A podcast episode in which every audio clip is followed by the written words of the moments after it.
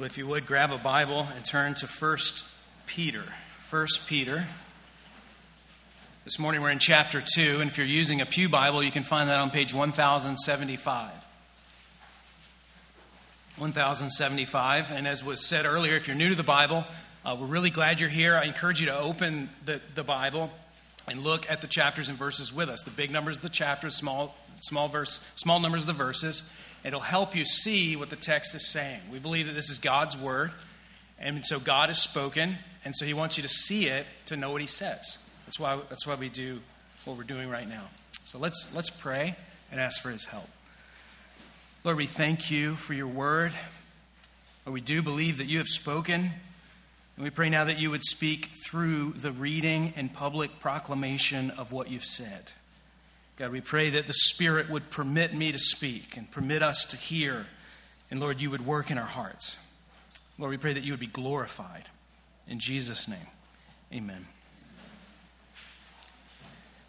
Well, I don't know if our local resident pediatrician remembers saying this or not, but I've heard him describing new parents in his office who you might not know this or, or not, but are often afraid of every little thing that happens to their kid. The smallest little bump is a, is a quick rush to the hospital uh, in the emergency room, to only to find out it's just a bruise. Child's going to be okay. And along the way, you get parents in, in, in, in his office and ask him, Well, what, what, what do we do? And how do, you, how do you get him to eat more? And how do, you, how do you get him to go to sleep? And I remember Tom one time saying, Well, you can't make him sleep and you can't make him eat. So, love on them, take care of them, they're going to be all right. And yet, this is the two things that parents stress out the most about. How do you get the food in the child and get it to stay there? And how do you get them to go to sleep and stay asleep? Because they have to grow. They need to grow up and they, they need the nutrients and they need the sleep. And we need the sleep. Well, this passage this morning is all about, is all about growing. Peter is urging us to grow up. And so God wants to say to us today, He wants to, he wants to convince us to, to, to embrace this calling, to grow up into your new calling. He wants you to grow up into your new calling. Two, two things in this passage I want to just, just use to highlight the calling to grow up. The first one you're going to find in verses 1 through 3. And we could say this desire growth in Jesus' new life. Desire growth in Jesus' new life, verses 1 through 3.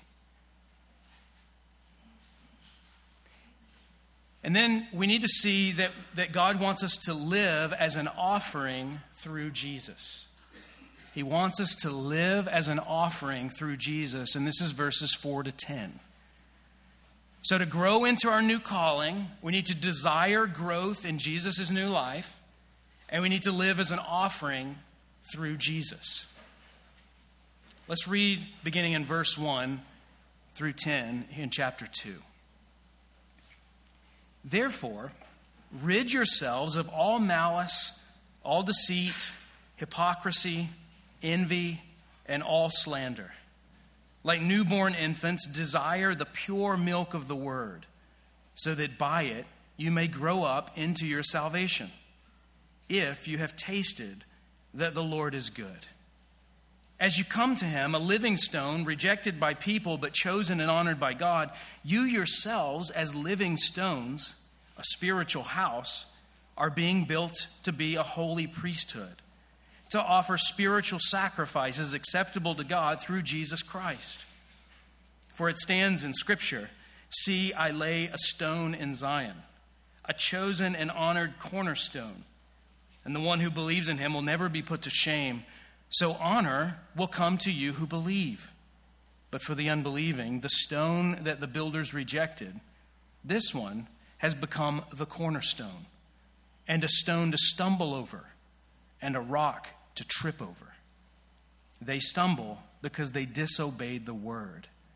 They were destined for this. But you are a chosen race, a royal priesthood, a holy nation, a people for his possession, so that you may proclaim the praises of the one who called you out of darkness into his marvelous light. Once you were not a people, but now you are God's people. You had not received mercy, but now you have received mercy. This passage, and the way that we've divided it up in verses 1 through 3 and 4 through 10, sort of begins with the big application. What should we be doing? How should we be living? Verses 1 through 3. We should be desiring to grow up into the new life in Jesus. And then the verses 4 to 10 really lay a big theological foundation that, that remind us who you are now and why we're going to live this way. He both, he both looks back to verses 1 through 3 in chapter 1, but it also prepares us for what he's going to say in the next couple of sermons in the, in the, in the verses that follow. So that's, that's kind of what you have here in these two big uh, ideas. So let's think about desiring growth in Jesus' new life. Peter, in these first three verses, uses two metaphors. He has a metaphor of, of dressing and undressing. So, so that's in the, in, the, in the phrase, rid yourselves. And then he has the other metaphor in, in the idea of nursing, in the phrase of desire pure milk. So, so two, two totally different metaphors that overlap to make his main point. They don't, uh, they, they, they, overlap, but, they, but they, uh, they don't overlap in their ideas, but they, but they work together in this idea of essentially Peter's version of what Paul calls put off the old man, put on the new man. You know, you remember this in Paul's writings put off and put on. So this is sort of Peter's version of put off the old and put on the new. And it continues the theme of living out our new family traditions or our new culture that we have in Jesus.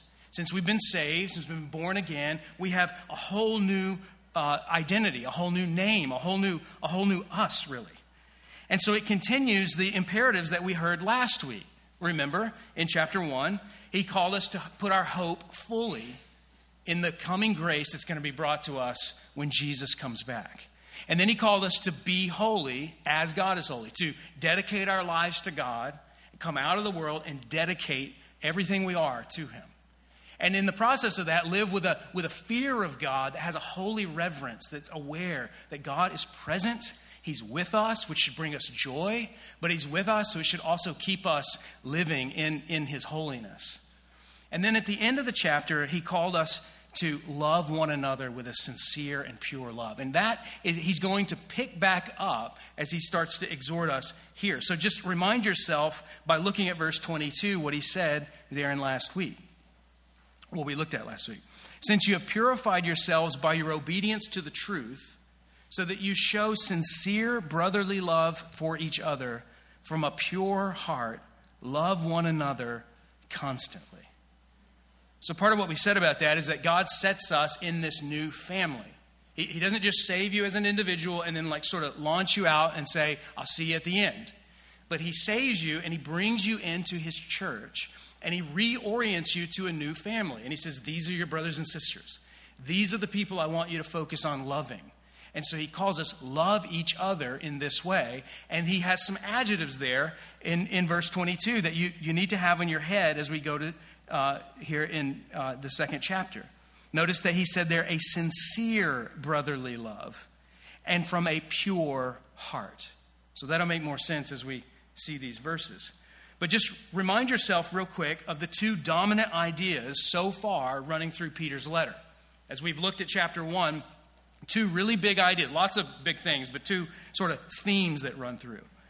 You, he tells us that when we heard the gospel, and we believe the good news about Jesus, you and I were born again into a new life where, where now God is our Father. We call Him Father, we call on Him as Father. We realize that when He says, I chose you, He's saying that you belong to me. You're in my family. you you, you have a people. Right? So we, we're born again to a, to a new life. We have a, a new father. We're, we're like children, and now we have an inheritance that he promises us. Chapter 1, verses 3 through 9. And as that, he then calls us to be citizens of his kingdom, right? So last week we were thinking about the imperatives that he gives and how he says, live this way, no longer live the way the world does. Instead, come out and start living the way that your new identity in Jesus defines. What, what, whatever God is, whoever God reveals himself to be in Scripture in his holiness, as he shows that, you and I are to, to embrace that and let that shape us, right? Just like you, you, you sit around the dinner table growing up, hopefully, uh, with, with your parents and, and your siblings, and you have discussions, and all of that, all of that family activity is shaping you. It's, it's, it's defining you. It's giving you culture. You're remembering who you are and where you're from. And when you go out into the world, you carry that name, right?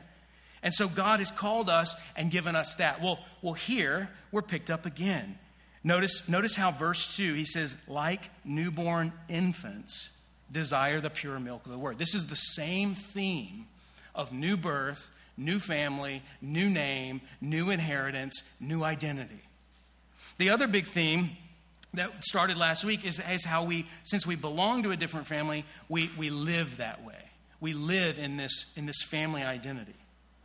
Now, before we go any further, look at the stated goal of these verses at the end, the second part of verse 2. You can see it there. He says, So that by it you may grow up into your salvation. So he, he tells us, like newborn infants, desire the pure milk of the word. Why?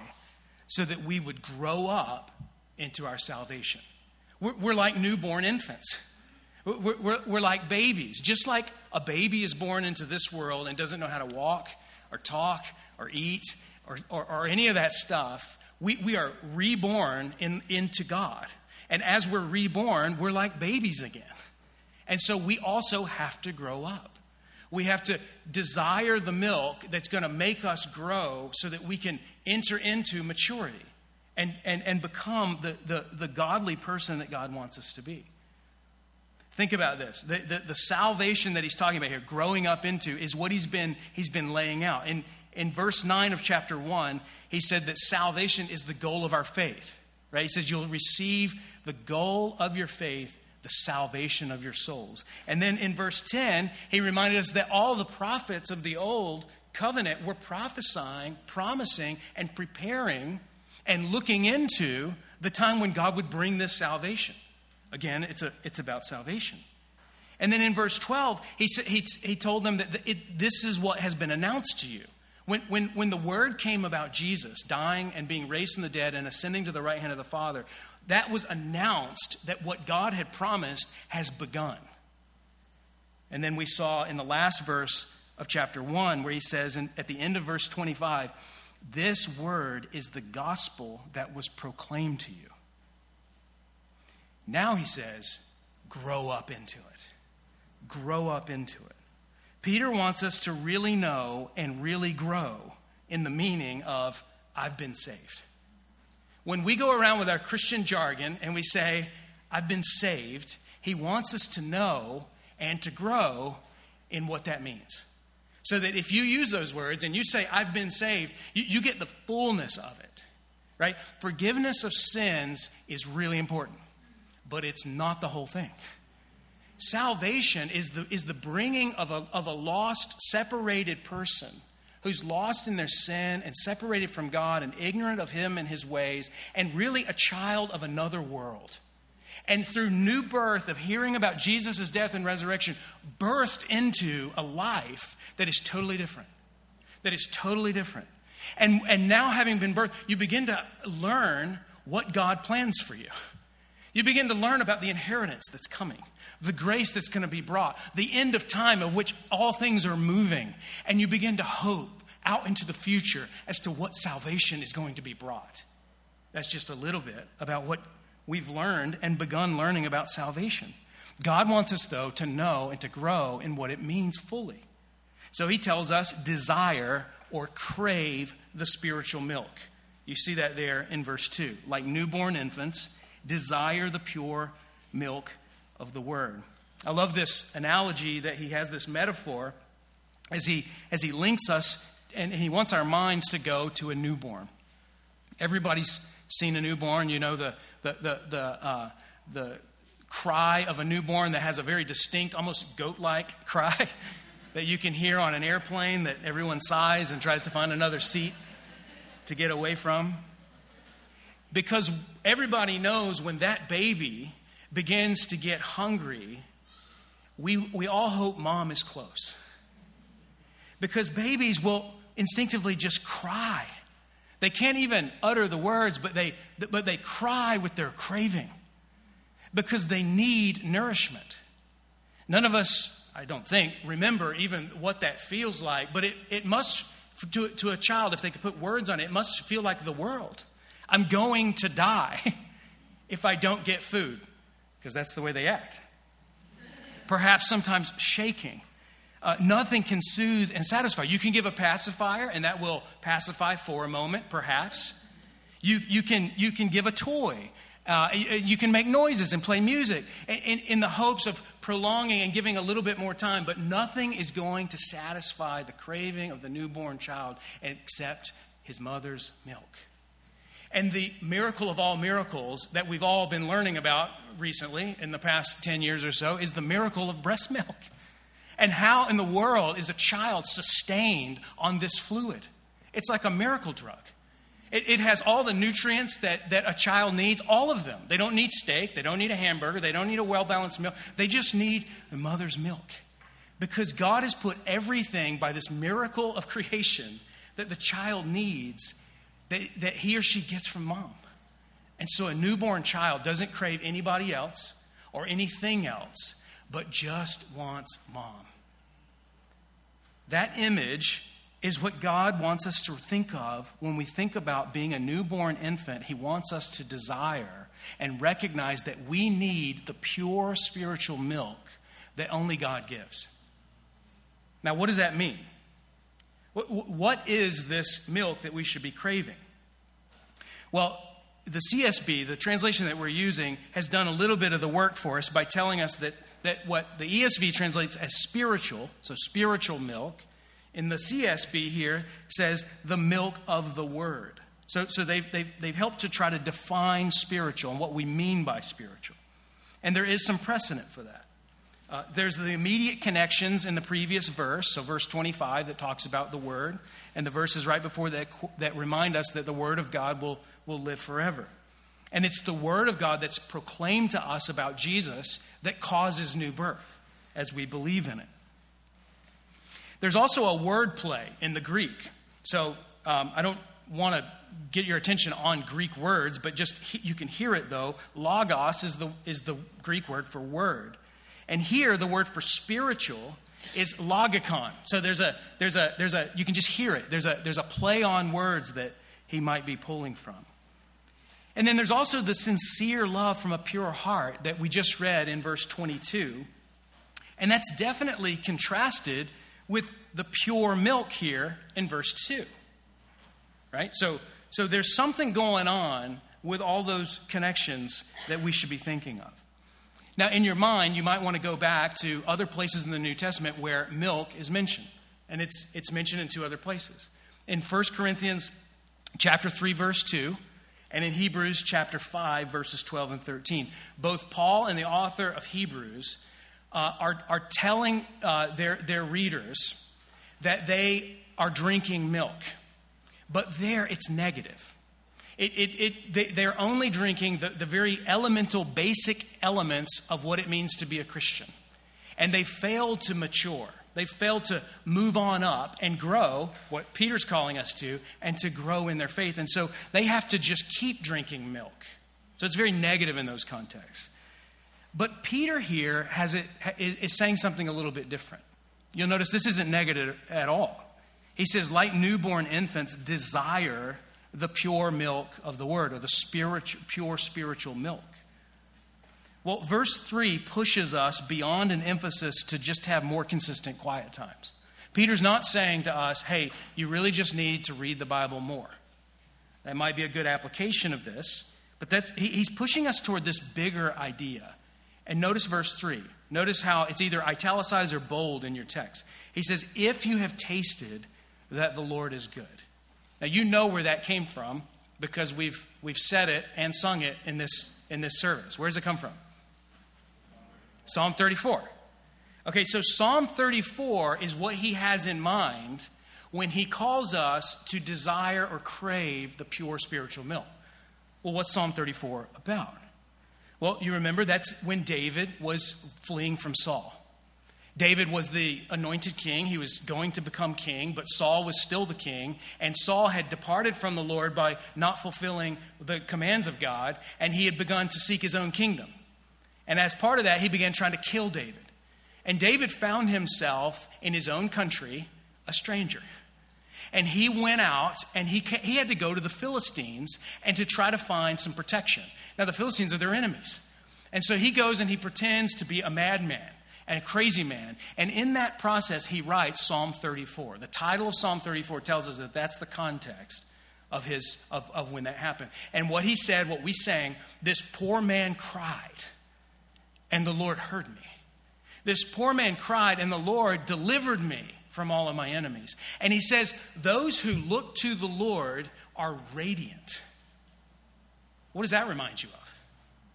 That reminds you of when Moses was on the mountain and he's looking at God. And because of the glory of God, eh, Moses being exposed to the glory of God, it actually made his face glow.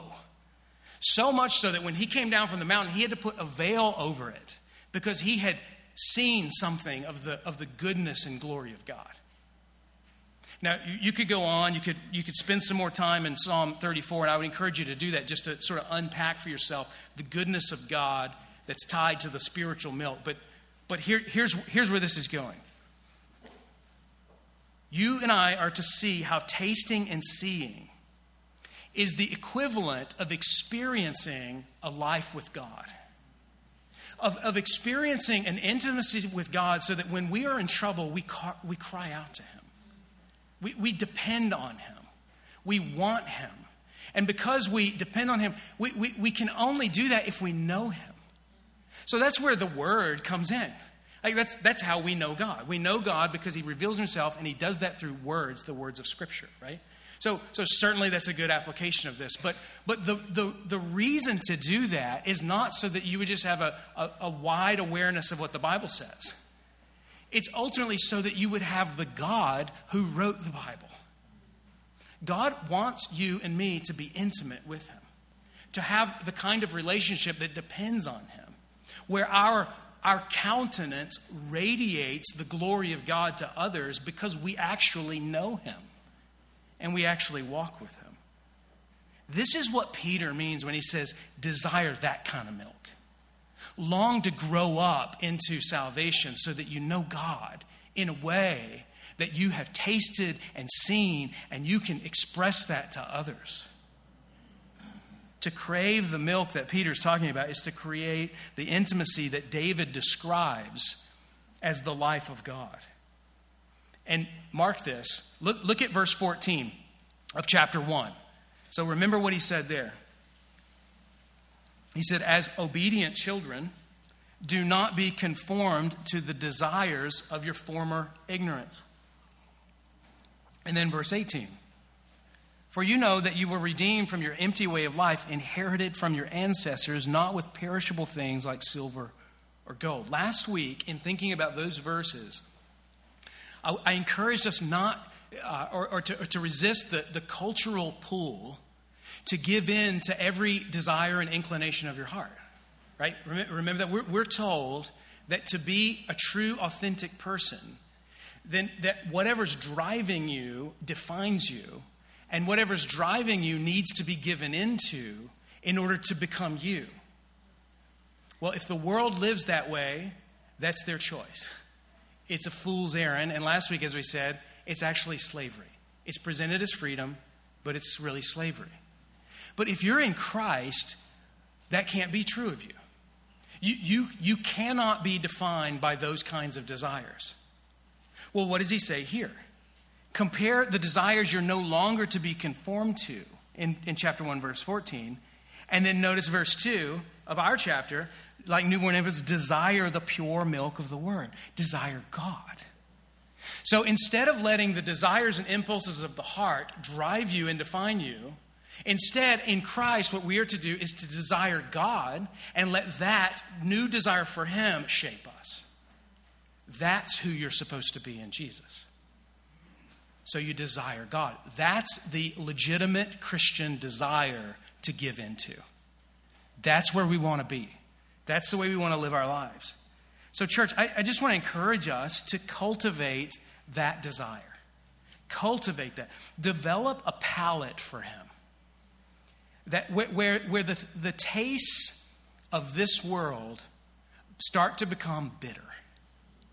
And they're no longer sweet or tempting or savory.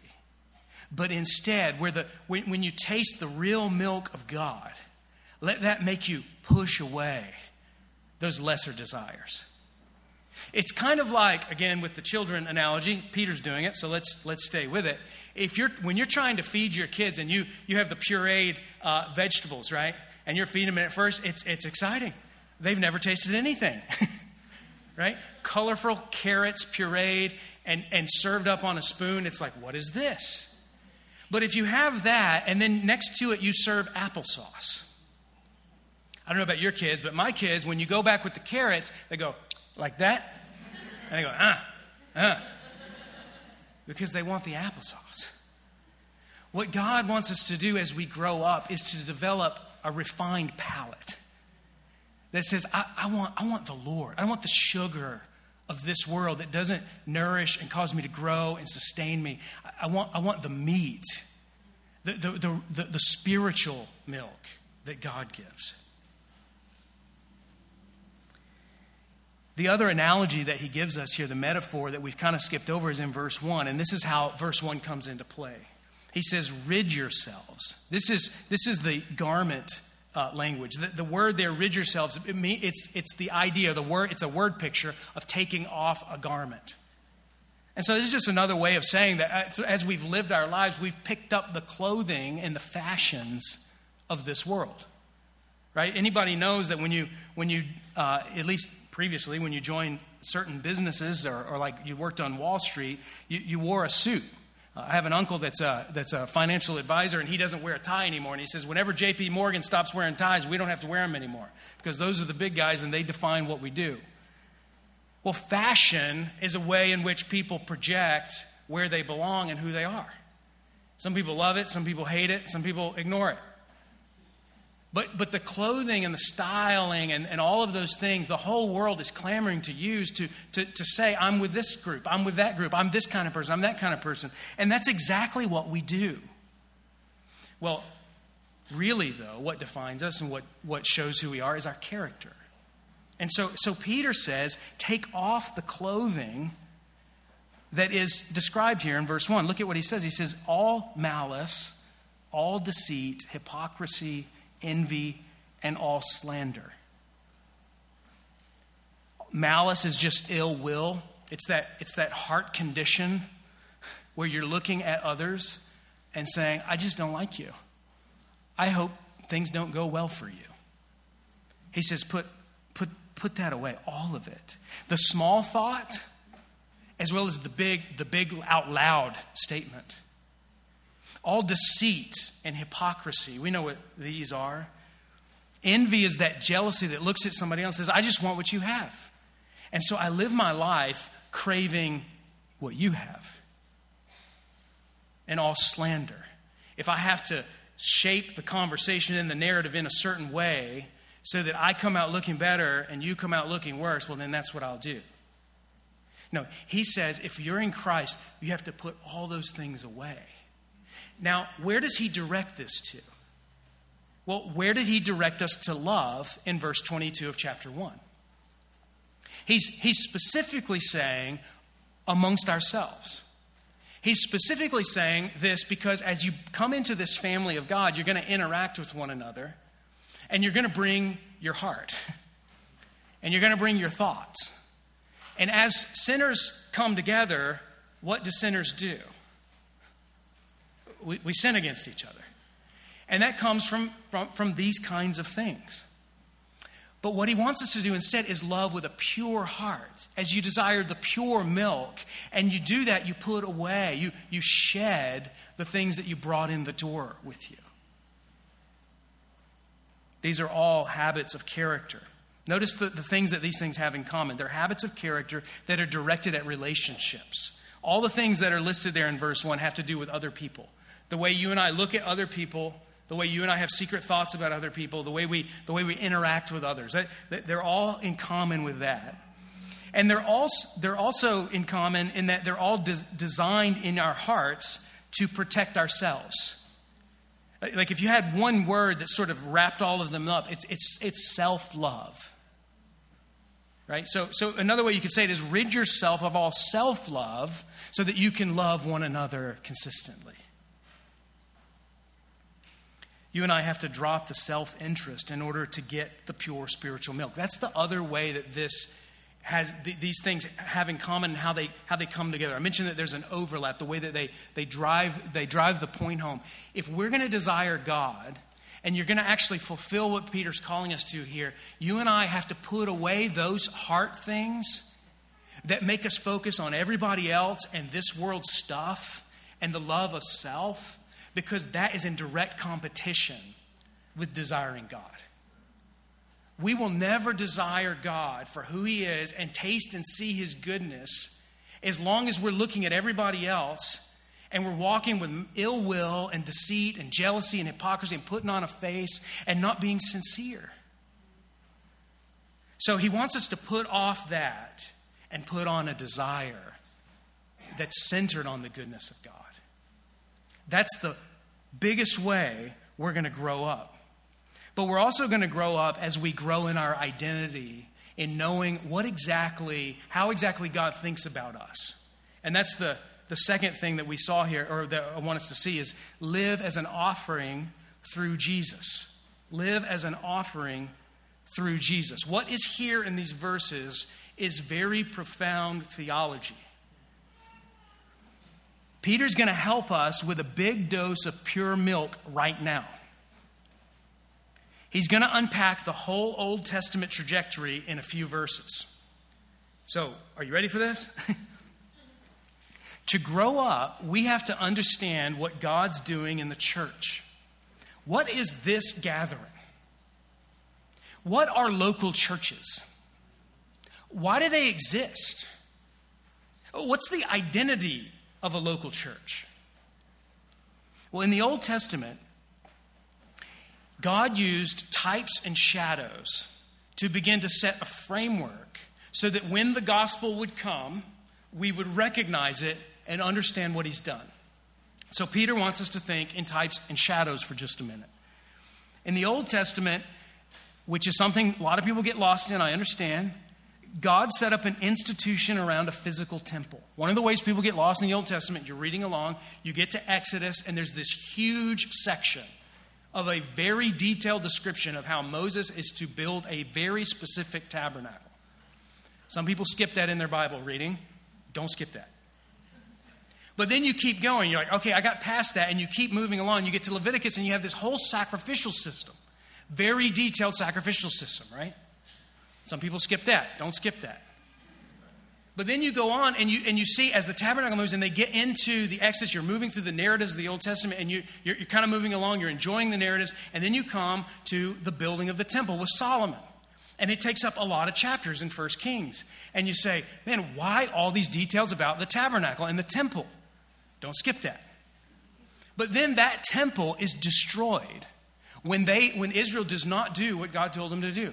He warned them, he urged them, he encouraged them, he gave them the law, and he said, If you don't obey me, I'm going to bring in another nation, and they will destroy this place, and they will take you as captives. That's exactly what happened. And the temple that Solomon built was leveled to the ground.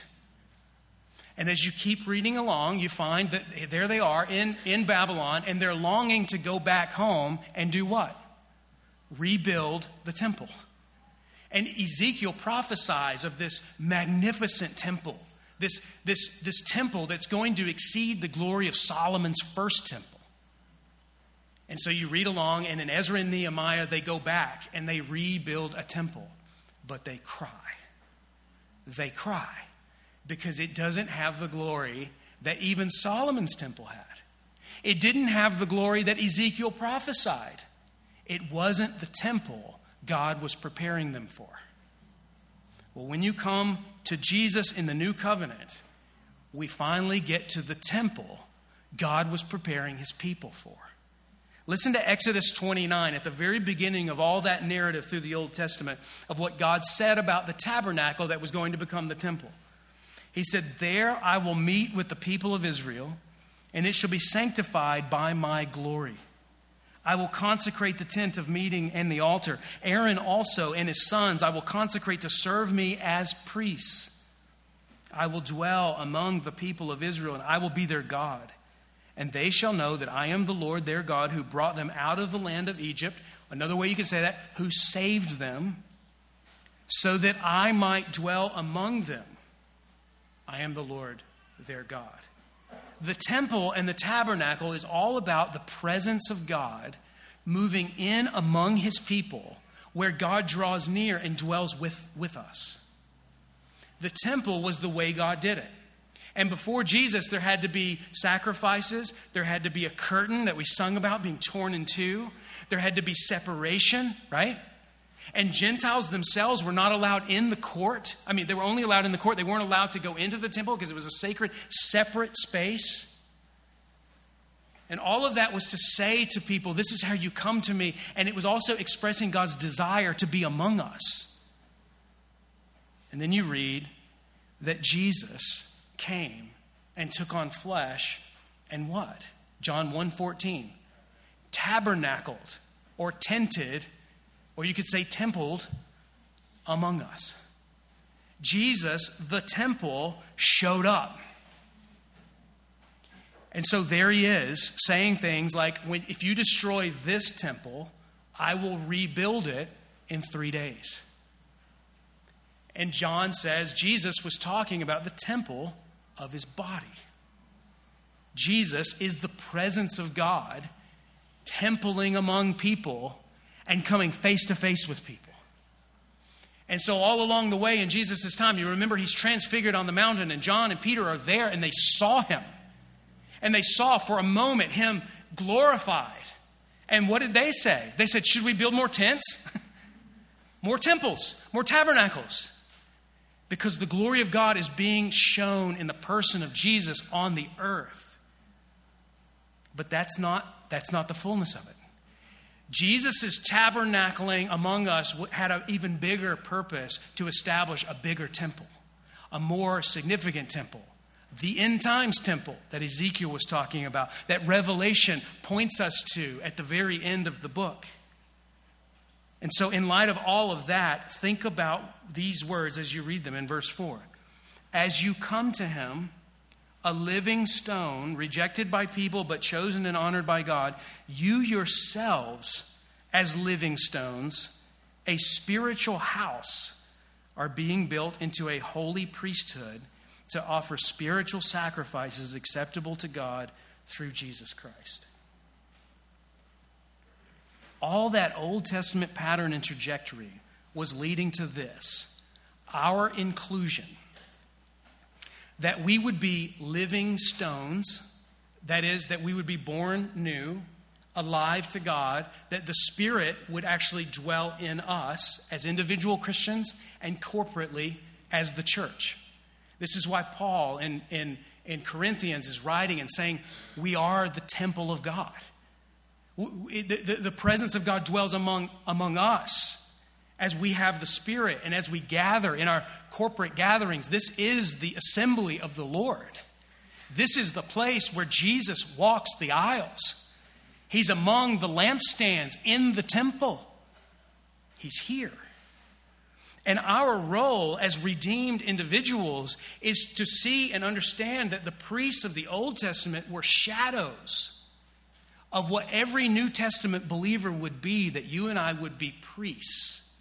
That we are like laborers that work in the temple, but instead of bringing lambs that other sinners have brought to sacrifice, all of our sins have already been paid for in Jesus. So there's no lambs with blood to sprinkle and offer up on the altar. Instead, we are now free to offer spiritual sacrifices that are already acceptable to God. Have you ever noticed that? That is profound. These are spiritual sacrifices, verse 5, compared to physical sacrifices in the Old Covenant. What are they? What are the spiritual sacrifices that we offer? We offer worship. Because I had got to study this passage ahead of time as we as I stood down here as we're singing the songs that we're singing, as we're uh, going to sing soon again, just think about this when you're singing. The, the, the voices of the congregation coming together around the truth of God and the, and the remembrance of the sacrifice and resurrection of Jesus. We are exalting the Lord together. The sacrifice of praise is rising like incense at the altar in the temple up to God. And it's a pleasing aroma and sacrifice to God. As you give in generosity, you give unto the Lord a, a spiritual sacrifice up to God. As you pray and you bring your burdens and you say, Lord, I care about this issue, I care about this person. I hate that she's going through that. And you fast or you pray for your brother and you say, Lord, help them, be with them. You're offering a priestly prayer as a sacrifice to God that is acceptable, a spiritual act of worship. As I preach, I present a sermon that I've labored in during the week as an offering to God so that we would all worship the Lord together. These are the things that make up spiritual sacrifices. The good deeds that Titus urges us to. What is it, five times through the book of Titus? Uh, Paul says, urge them to be zealous about good deeds. Why? Because good deeds save you and make up for your sin? No. No. That's ridiculous when you, when you understand the gospel. You can't do that, and neither do you need to because Jesus has been slain. But if all that's happened and all your sins been paid for, then, then good deeds are something I want to do all the time because I'm looking to worship. I'm looking to offer a priestly sacrifice to the Lord, spiritual offerings to God. That's what we're doing. That's what this gathering is. That's what we do as Christians. Remember Romans 12, 1 again. This, this came up last week. Romans 12, 1 and 2. Listen to Romans 12, 1. I appeal to you, therefore, brothers, by the mercies of God, to present your bodies as a living sacrifice, holy and acceptable to God, which is your spiritual worship. Your body is an offering to offer to God. Why resist sexual temptation? Why not give in to the innate desires that, that want to drive you, that everybody says if you want to be a true you, you got to do? Because you belong to God. Because you're a priest in his household, you're part of a temple where God dwells. And I don't just mean Grace Harbor, I mean, I mean you are in Jesus. Look at what he says in verse 6 For it stands in Scripture, See, I laid a stone in Zion, a chosen and honored cornerstone, and the one who believes in him will never be put to shame. When Jesus was raised from the dead, the cornerstone of the new temple was set by the great architect. And on that stone, God is laying the, the bricks that make the new spiritual temple, and that's us. Notice how he said it again in verse 5 You yourselves as living stones. In the way that Jesus is alive and living, we are alive and living. The way that Jesus is the cornerstone, we're stones in the temple. And so we're built on Jesus. And so look at verse 7. So honor will come to you who believe, but for the unbelieving, the stone that the builders rejected, this one has become the cornerstone, a stone to stumble over and a rock to trip over. They stumble because they disobeyed the word. It's all about how you and I respond to the gospel, to the announcement about Jesus who he is, the sacrifice he's made, the sin that's been paid for, and the resurrected life that he lives and he gives to us. If you and I repent and believe in Jesus, if we are trusting in him, we are living stones in his temple. But if we're not, we trip on him. And the warnings of judgment fall on us by that same stone. This is one of those hard truths that our culture is not willing to embrace. But, church, notice this Jesus was rejected outright. I've, I've dabbled in some stonework at my house. And I happen to know that when you order a pallet of stone and you try to put a wall up or you put a brick patio down, you can use almost all those stones. Because the big, the big nice ones you want to lay first, and obviously those are the, the clear and obvious ones. And like a puzzle, you, you start to put them together. But when you get towards the end, you use a hammer and you chip, you chip some to form them so that they do fit. And at the end, if you did it right, there, you don't have, and you made your order correct, you, you, you don't have that big of a pile left over. There's only some stones that you don't use in that case. Jesus was a stone that the builders all together looked at and threw out. They said of Jesus, not useful for anything. And they threw him to the side and they crucified him. That's what men did to Jesus. But our text says he was actually precious and he was chosen by God. God has the final say. And so when the builders took Jesus and they said, not useful for anything, he said, no, useful for the whole thing. And he set it, Jesus as the cornerstone. If you're here today and you're not following Jesus, you have to understand that not following him is tripping on him. And verse 8 says that you will stumble over and trip over, and you will fall under the judgment and wrath of God.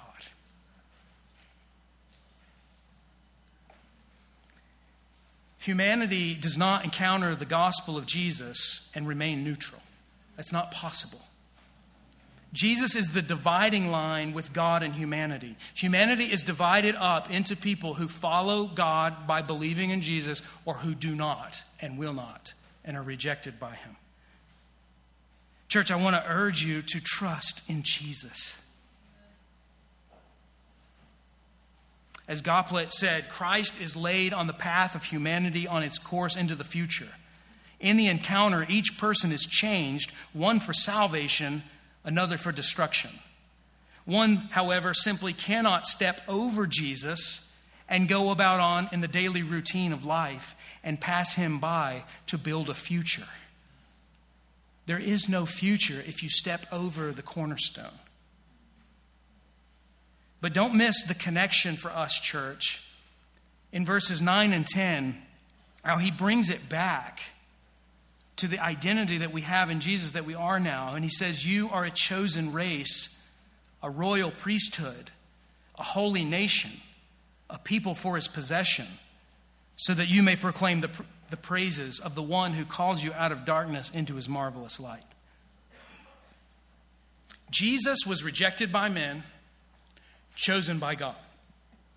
Peter writes to a people who are exiles in their hometown.